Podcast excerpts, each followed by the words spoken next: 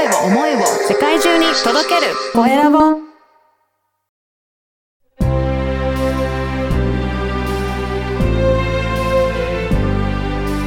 経営者の志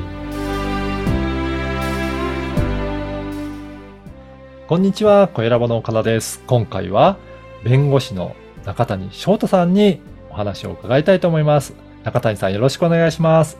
よろしくお願いします。まずは自己紹介からお願いいたします。はい。えー、福岡で弁護士をしております、中谷です。えっ、と、出身もお福岡でして、えー、地元で、えー、今までもこれからも、あの、弁護士をしていきたいと思ってます。よろしくお願いしおます。願いします。えー、今何年ぐらいやられてらっしゃるんですか？えっ、と、今年で7年目になります。そうなんですね。じゃあ、いろいろなね、えーことも対応されてきたと思うんですが、今、どういったところを中心に弁護士の活動をしてやってるのか、そのやってる内容も少し教えていただけますか？はい。えっ、と、まず個人の方、個人のお客さんに対しては、えーと交通事故の被害に遭われた方のサポートっていうのをお主にさせていただいてます。それと、法人さんに対しては、あいわゆる顧問弁護士として、えーご依頼をいただくっていうことをやってます。おーそうなんですね。あのー法人の方と、まあ、顧問弁護士になっていただくっていうことはあるんですけど、でも、どんなことをお願いできるんだろうなっていうのは、なかなかちょっとイメージできない部分があるんですけど、例えば、法人の方だと、どういったことをご相談する方っていらっしゃるんでしょうかね？そうですね。あの、まあ、法人さん、いろいろと取引先とかと契約結ぶことあると思うんですけれども、おそこで、えーまず契約書を作っていただきたいとかっていうご依頼だったり、はい。あるいは先方から出てきた契約書、うん。あの、これをチェックしてくださいっていうお話も、おあるかなと思います。うん。うん。あとは、そうですね、えーまあ、従業員さんとの間のトラブルだったり、うん。まあ、トラブルになってなくても、うん。うんちょっと従業員さんの対応でえー相談したいっていうようなことをご相談いただくケースっていうのはあります。えー従業員に対する相談も弁護士さんにやっても、あの、行っても大丈夫なんですね。はい、大丈夫です。えー例えば、従業員なかなか、あの、思うように働いてくれないとか、そういった時も、だいあの、ご相談してもよろしいんですかね？そうですね。まあ、あの、経営者の方からすると、やっぱり例えば、お給料下げたいだったり、えーあるいは、ちょっとうちのお会社と合ってないみたいだっていうような従業員さんもいらっしゃると思うんですけど、うん。まあ、なかなか、あの、すぐにですね、えー従業員さんのお給料を下げたりとか、はいえーすぐに退職してもらったりっていうのは、これ、日本の法律だとなかなか厳しいところがあるので、はい。まあ、そのあたり、えーちゃんと手順を踏んで、えーしっかりと準備をして、もちろんそれで従業員さんのパフォーマンス改善すれば、うんうんあの、会社の利益にもなると思いますし、最終的にはもしかしたら、あの、会社を去っていただくっていう決断もあるかもしれませんけれども、そのあたりで、えー法的なリスクが生じないような対策は弁護士で取れると思います。そうですよね。でも最近だと、きつく当たると、なんかそれがパワハラっていうふうに取られても、会社の 不利益になったりとかすることがあるので、慎重にそのあたりは対応がやっぱり必要になってくるんですかね。おっしゃる通りですね。うんやっぱりそのあたりは本当専門の弁護士さんに相談しながら、しっかりと手続きを踏むっていうことが大切になってくるんですね。はい。あの、我々も、あどこのラインでパワハラと言われるのかとか、うんうんまあ、どういったところでそういう裁判のリスクが起きるのかっていうのは、常日頃、アンテナを張って、こう、チェックはしていますので、うんえーそういったところでご相談いただけると、うんあ会社のためになるんじゃないかなと思います。なるほど。他には例えば、取引先との関係だったりとか、まあそういったこともご相談乗ったりとかできるんですかね？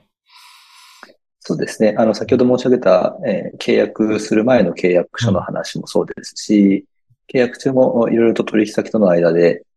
えーなんていうかトラブルまでいかないまでも、お生じることはあると思います。例えば、あ売掛金をなかなか支払っていただけないっていうようなケースでも、じゃあなぜそれがお支払いいただけないのか。あそもそも、こちらがやったって言ってる仕事と、向こうがやった、やってもらったって言ってる仕事の内容が食い違ってるのか。うん。まあ、それとも、おお相手の取引先さんの方に、えそもそもお金がないから払ってもらえないのか、うんうんそのあたりによっても対応は変わってくると思いますので、はい。まずは、あの、ご相談いただいたら、えーいくつか解決策は示せるんじゃないかなと思います。そうなんですね。やっぱりこの辺も、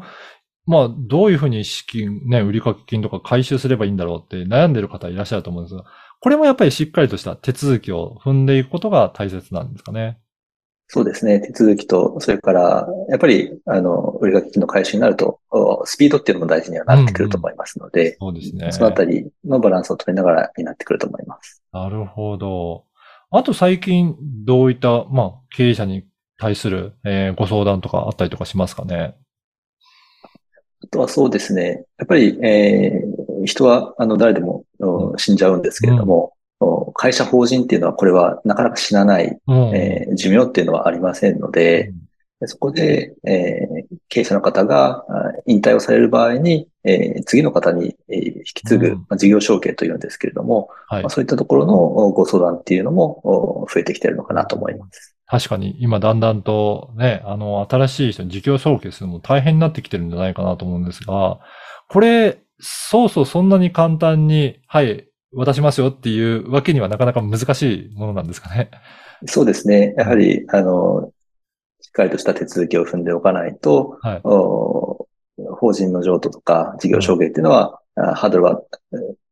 高いの高いので、はいしっかりご相談いただいた方がいいと思います。そうか。単にもう譲渡して渡すっていうわけにはいかないから、そうすると何らかの見返りというか、まあおお金払っていただくとか、そんなことが必要になってくるっていうことですかね。そうですね。あの、多分日本では株式会社っていうのが一番ポピュラーだと思いますけど、うん。お株っていうのは、まあ、財産、経営者の方の財産あーでもあるので、えーやっぱり渡す、それを渡す場合には、あ対価としてお金は発生してくるのが通常です。うん。でもなかなか、まあ、例えば従業員に引き継ぎたいと思っても、そういったお金がない場合もあるんじゃないでしょうかね。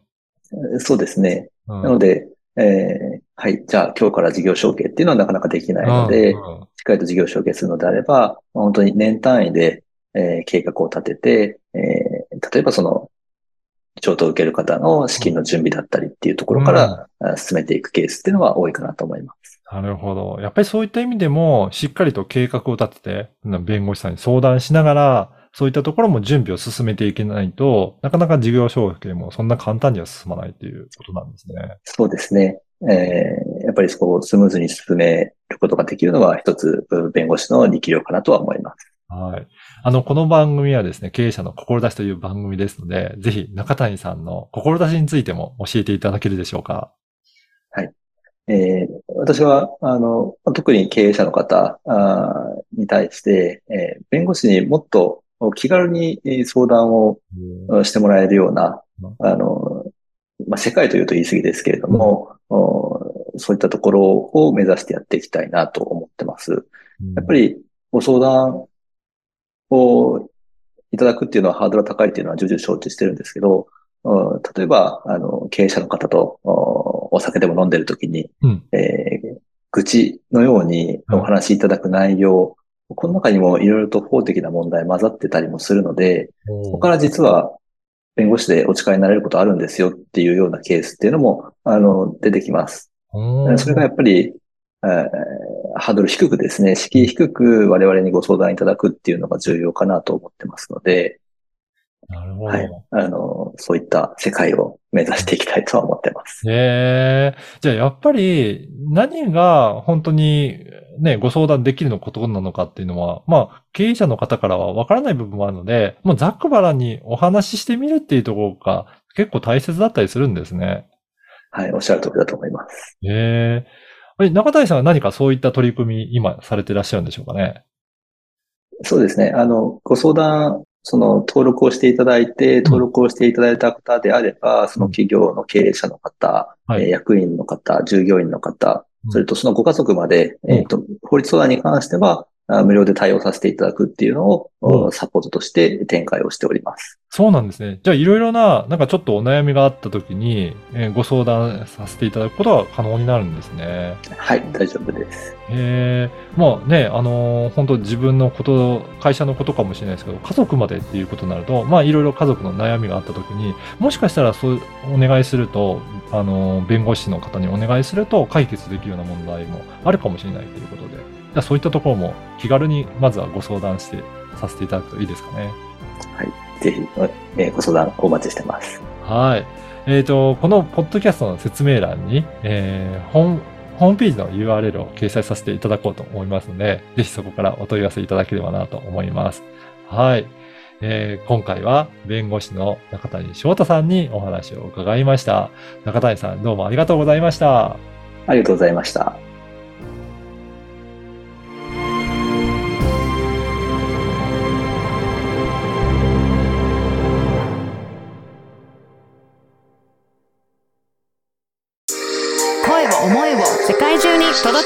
声